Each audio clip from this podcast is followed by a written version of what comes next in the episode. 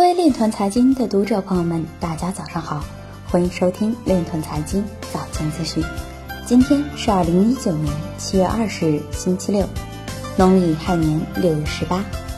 首先，让我们聚焦今日财经。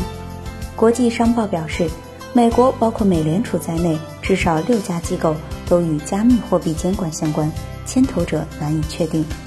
泰国央行副行长表示。与香港金融管理局合作的央行数字货币研究项目正在进入第三阶段。兴业银行厦门分行与启迪区块链集团签订战略合作协议。山东省提出超前布局区块链等前沿新兴产业。有报告显示，随着区块链技术的迅速兴起，促使贸易金融业务不断转型升级。曾志伟客串金融大鳄。华语圈首部区块链主题电影《圣人大道》十月上映。清华罗美表示，Libra 项目沦为美国金融霸权的长臂管辖工具，仅仅是时间与程度的问题。Facebook 的法律顾问表示，Libra 被批准只是时间问题。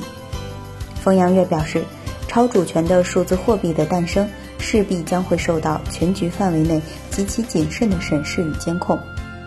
IMF 代理总裁表示，尽管数字货币存在风险，但不应完全压制这种创新精神。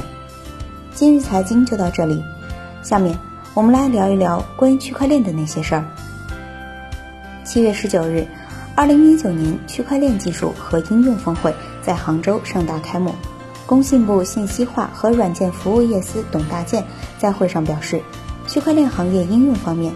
已经逐步从数字资产走向供应链管理、版权保护、医疗健康、智能制造多个领域延伸拓展，成效初步显现。